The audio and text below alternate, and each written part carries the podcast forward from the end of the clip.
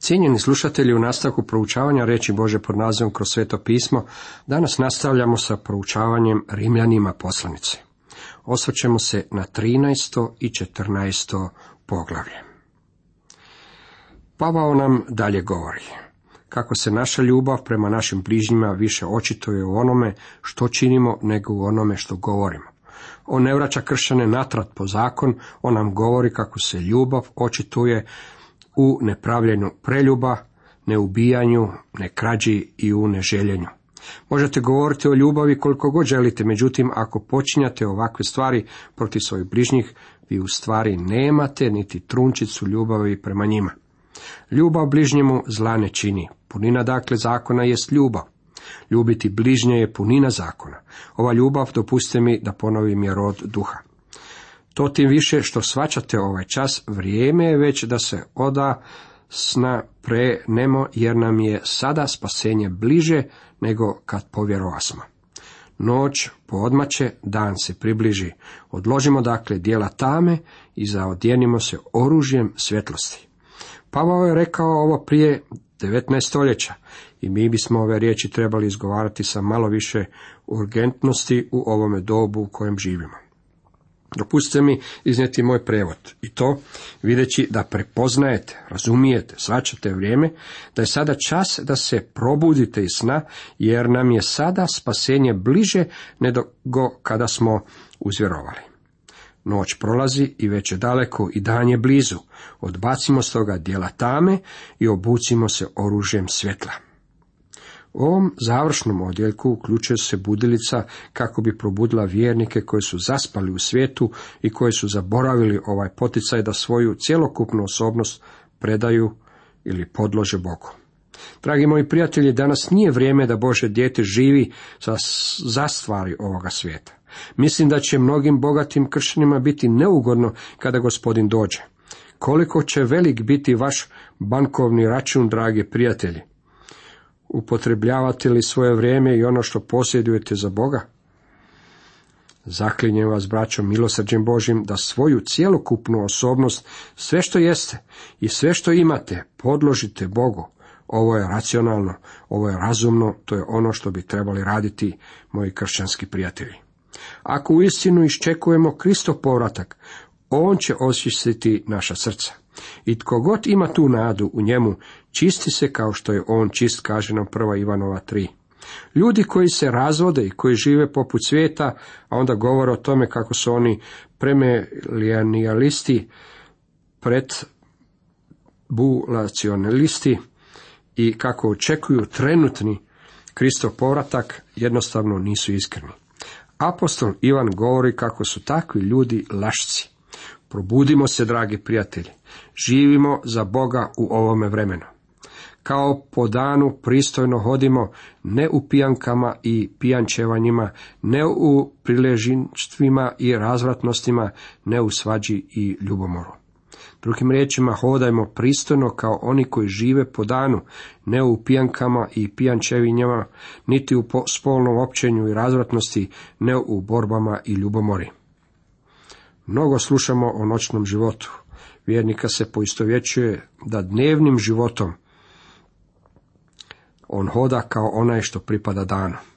Nego zaodjenite se Gospodnom Isusom Kristom i u brizi za tijelo ne pogodujte požudama. Koliko se vjernika brine da svaki delić njihovoga tijela bude zadovoljan, a uopće se ne brinu oko toga da budu u njegovoj prisutnosti. Dragi moji prijatelji, molim vas da Krista stavite na prvo mjesto u svome životu i da širite Božju riječ. To je ono što je važno. Toliko iz trinaestog poglavlja. Pogledajmo što nam donosi četrnaesto poglavlje Rimljanima poslanice. Tema o ovom poglavlju glasi uvjerenje, savjest. Ovo poglavlje uvodi nas u jedan novi odjeljak u poslanici Rimljanima. To poglavlje mogli bismo nasloviti odvojenje sinova Božjih. Što mislim pod odvojenjem? Ako ćemo iskreno, umoran sam od odvojenih i posvećenih kršćana koji nisu odvojeni i stvarno posvećeni. Postoje dva područja kršćanskog ponašanja. Na jednom od ovih područja Biblija je sasvim jasno određena, kao što smo to vidjeli u prethodnom poglavlju. Obveza koju kršćani imaju prema državi je podlaganje. Kršćanin mora poštivati zakone države, mora plaćati poreze i pokazivati poštovanje prema onima na vlasti. Poglavlje trinaest nam je također govorilo sasvim određeno prema vjernikom odnosu prema njegovom bližnjima. On mora plaćati svoje račune, ne smije počinjavati preljub, ubijati, krasti, lažno svjedočiti ili poželjeti ono što drugi posjeduju. U stvari vjernik mora ljubiti svoga bližnjeg kao samoga sebe. Vjernik mora biti pošten, mora izbjegavati pijanke i opijanja, borbe i ljubomoru. Biblija je vrlo jasna u svezi s tim stvarima. Međutim, postoji drugo područje kršćanskog ponašanja o kojem Biblija nema jasnih riječi. Dopustite mi spomenuti samo dvije stvari. Upotreba duhana i zajedničko kupanje, to jest kada oba spola plivaju zajedno. Ako mislite da ove stvari uopće nisu uputne i upitne, dopustite mi da vam iznesem ilustraciju iz mog vlastitog iskustva. Moja je supruga odrasla u Teksasu u crkvi južnih baptista. Odgajali su je otac, majka i pastor koji su smatrali kako je zajedničko kupanje grešno. Zatim kada je došla u Kaliforniju, ne možete si ni zamisliti šok kojeg je doživjela kada je prvi put došla na plažu sa mladima iz crkve, čak i u ono doba odjeća za plažu je bila vrlo oskodna. Nakon toga je moja supruga bila u šoku narednih dvadeset četiri sata. Nikada nije vidjela nešto slično. Međutim, na području iz kojeg je ona došla, na upotrebu duhana se uopće ne gleda prekornim pogledom. Službenici u njenoj crkvi su bili pušači, u stvari i njen pastor je bio pušač. Kada je došla u Kaliforniju, uvidjela je da je upotreba duhana tabu tema. Ako ste bili kršćanin, tada niste pušili. Jednom je jedan propovjednik, gledajući na jednoga koji je pušio, rekao sljedeće: u kršćanskim krugovima imamo ljudi koji puše, a imamo ljudi koji samo puše za Boga, a imamo onih koji gore za Boga. Je li zajedničko kupanje u redu na jednom mjestu, a nije u redu na drugome? Je li pušenje u redu na jednom mjestu, a nije u redu na drugome? Vjerujem da se nekima od svetih podiže kosa na glavi kada ovo govorim, pa si misle, dragi moj, trebao bi održati pouku protiv pušenja i trebao bi pustiti na miru tu stvar sa zajedničkim kupanjem. Uvjeravam vas da ne osuđujem niti jedno od ovog dvojeg, a jednako tako ne odobravam niti jedno. Ja neću svoju glavu stavljati na panj u svezi sa upitnim stvarima, jednako kao što niti Pavao nije želio staviti svoju. U ovome odjeljku Pavao iznosi načela ponašanja za kršćane u svezi s upitnim područjima. On nam iznosi tri vodljive: uvjerenje, savjest i obazrivost. Kršćanin bi trebao biti uvjeren u ono što radi. Uvjerenje znači ono što se predviđa, predosjeća. Iščekuje li se osoba ono što radi sa visokim očekivanjem i entuzijazmom. Druga vodilja je savjest, gleda li osoba unazad na ono što je učinila i pita li se je li to bilo ispravno ili pogrešno, ili možda čak i mrzi samoga sebe zbog onoga što je učinio. Treća vodilja je obazrivost prema drugima. Jesu li druge osobe pogođene onime što ja činim? Ove tri vodilje daju nam načela po kojima bismo trebali ravnati našim kršćanskim ponašanjem. U naše doba postoje dva iskrena ekstrema stajališta u svezi sa problematikom kršćanskog ponašanja na ovim upitnim područjima. To je stvorilo umjetnu atmosferu u kojoj čovjek mora živjeti kršćanskim životom. Kao rezultat takvoga stanja imamo abnormalne i subnormalne kršćane na tim ekstremnim područjima. Jedna od tih ekstremnih pozicija nema nikakvih zidova koji bi je odjeljivali od svijeta. Životi tih ljudi su čista kopija života kakvima žive nespašeni ljudi iz svijeta. Njihovi se životi nimalo ne razlikuju od života kakvima su živjeli prije svog takozvanog obraćenja. Oni se uključuju u sve oblike svetovne zabave. Odlaze na sva mjesta na koja i svijet odlazi i troše svoje vrijeme i energiju na aktivnosti od kojih nema nikakvog duhovnog napretka i dobitka.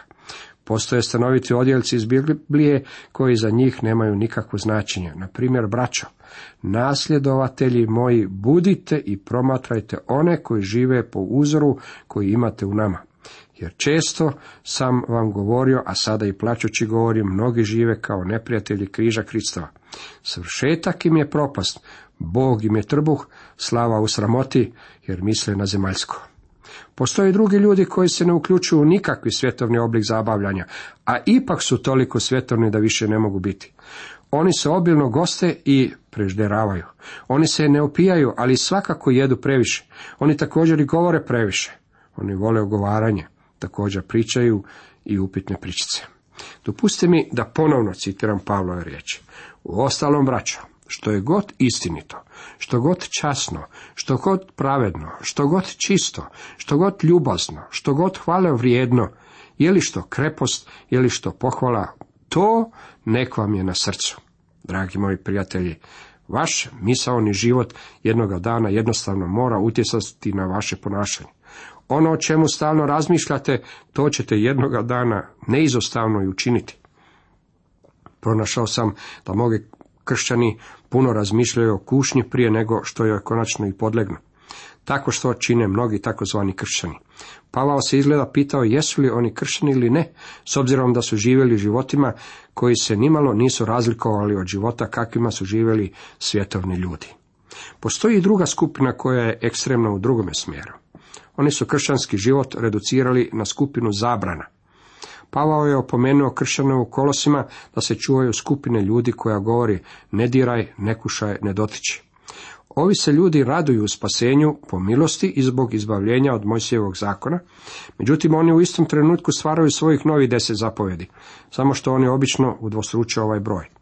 Oni postanu jako usredotočeni na sebe, vrlo kritični i vrlo oholi. To su oni koje Pavao naziva slabima u vjeri. Valja usput napomenuti. I to su ljudi koji su postali strašno odvojeni. Misli se na odvajanje od svijeta za Gospodina. Sljedeće pismo koje sam primio prije nekoliko godina dobra je ilustracija tužnog stanja onoga tko usvoji ovako stanovište. Vratila sam se u Kaliforniju nakon jedne godine punovremene kršćanske službe i duljeg putovanja na istok. Međutim, kući sam se vratila gotovo živjevši duhovni brodolom.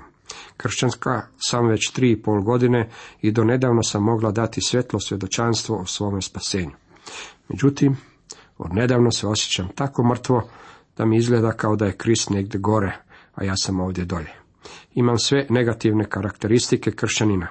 Ne pušim, ne pijem, ne kartam se, ne idem u kino, ne upotrebljavam šminku. Međutim, te stvari ne čine sretno kršćanina. Moji prijatelji mi kažu da postajem ogorčena, ali ja ne želim da se to desi. Prije nego što sam postala kršćanka, bila sam vrlo ambiciozna. Naporno sam radila oko onoga u što sam vjerovala. Slučajno sam bila navedena u popisu tko je tko. Međutim, sada se pitam koja je korist. Svijet ide iz lošega u gore. Sve srlja prema katastrofi i jedina nada je čekati na povratak Gospodina Isusa Krista. Dragi moji prijatelji, ova osoba nalazi se u strašnome stanju. Zapazite kako odvojena je bila, međutim ovakva vrsta odvojenosti neće nam donijeti radost u život. Negdje između ova dva ekstremna stanovišta u svezi sa upitnim stvarima u kršćanskom ponašanju, kršćanin u stvari treba živjeti i hodati. To su sile i herbide kroz koje vjernik mora sprovesti svoju malenu barku po moru života. Posvetio sam mnogo mjesta ovim uvodnim napomenama, jer znam da ima jako mnogo zbunjenih kršćana kojima će pomoći ono što Pavao ima za nas u ovome važnom poglavlju. On kaže, slabo ga u vjeri prigrlite, ali ne da se prepirete o mišljenjima.